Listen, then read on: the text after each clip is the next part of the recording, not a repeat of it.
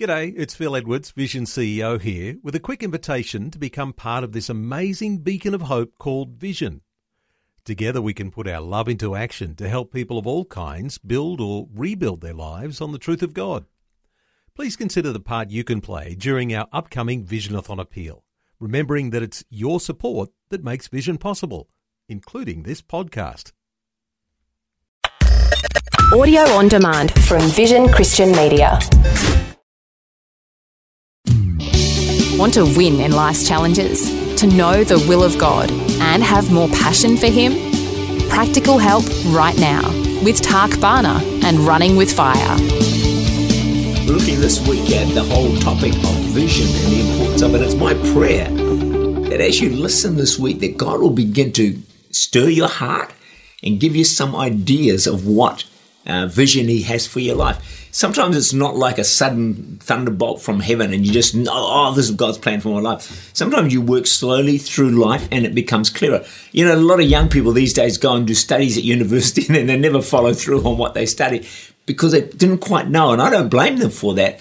Uh, what they really wanted to do. But over time, and we're going to look at this during the rest of this week of how you can discover the vision that God has for your life. But there's three things vision will do for us. Number one, it'll give us passion which involves emotion. See, a meaningless task can feel good when attached to a vision. For example, people who have beautiful gardens, you know, they're pulling out their weeds. Hey, I haven't got green fingers, I'll let you know that. They're pulling out weeds and, you know, buying fertilizer and get their hands dirty, they're sweating and all the rest of it. It's a lot of hard work, but a vision to see a beautiful garden, wow. The vision gives them the passion to do the mundane. Or you think of a young person who's in love, in love, yeah.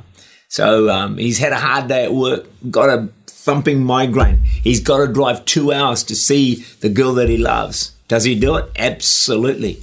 Does he struggle as he does it? No. He's he's full of passion because he's got a vision of winning this girl to himself or God, whichever way it might be. The vision is a picture of the future that produces passion. Secondly, Tell you what vision will do for you, give you motivation. People with vision are motivated. They got they get up and go. There's a reason to get out of bed in the morning. And then vision will give you direction. Do you know what I found vision? makes decisions a lot easier. You know where you're going. You know the direction of your life.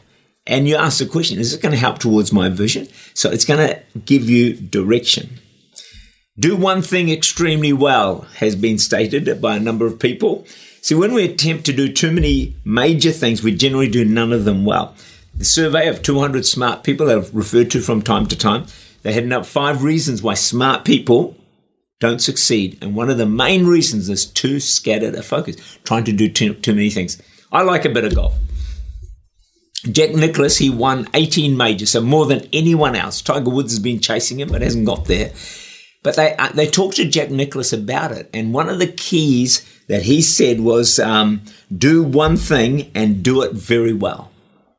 Do one thing and do it very well. See, just because you can do a number of things, you may be multi-talented, multi-gifted, but doesn't mean you have to do all of them.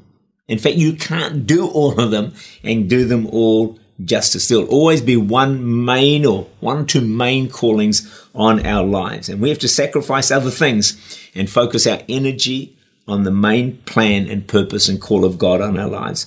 See, high level effect- effectiveness comes when we focus on our God given vision. Listen to the story.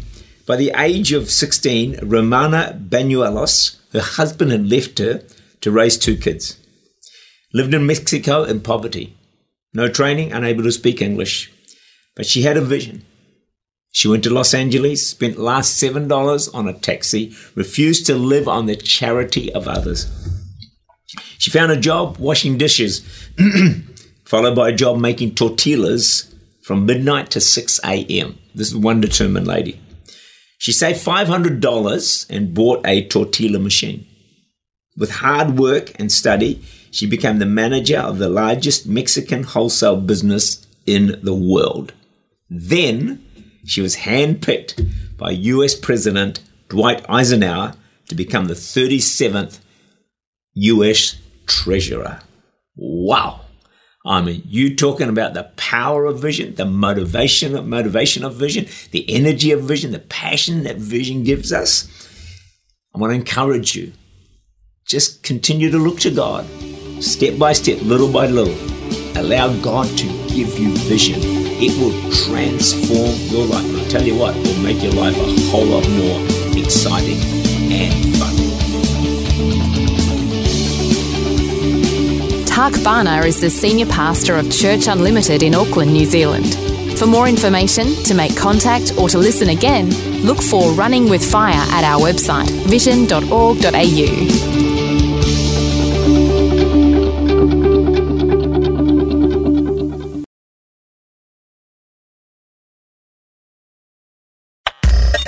Thanks for taking time to listen to this audio on demand from Vision Christian Media.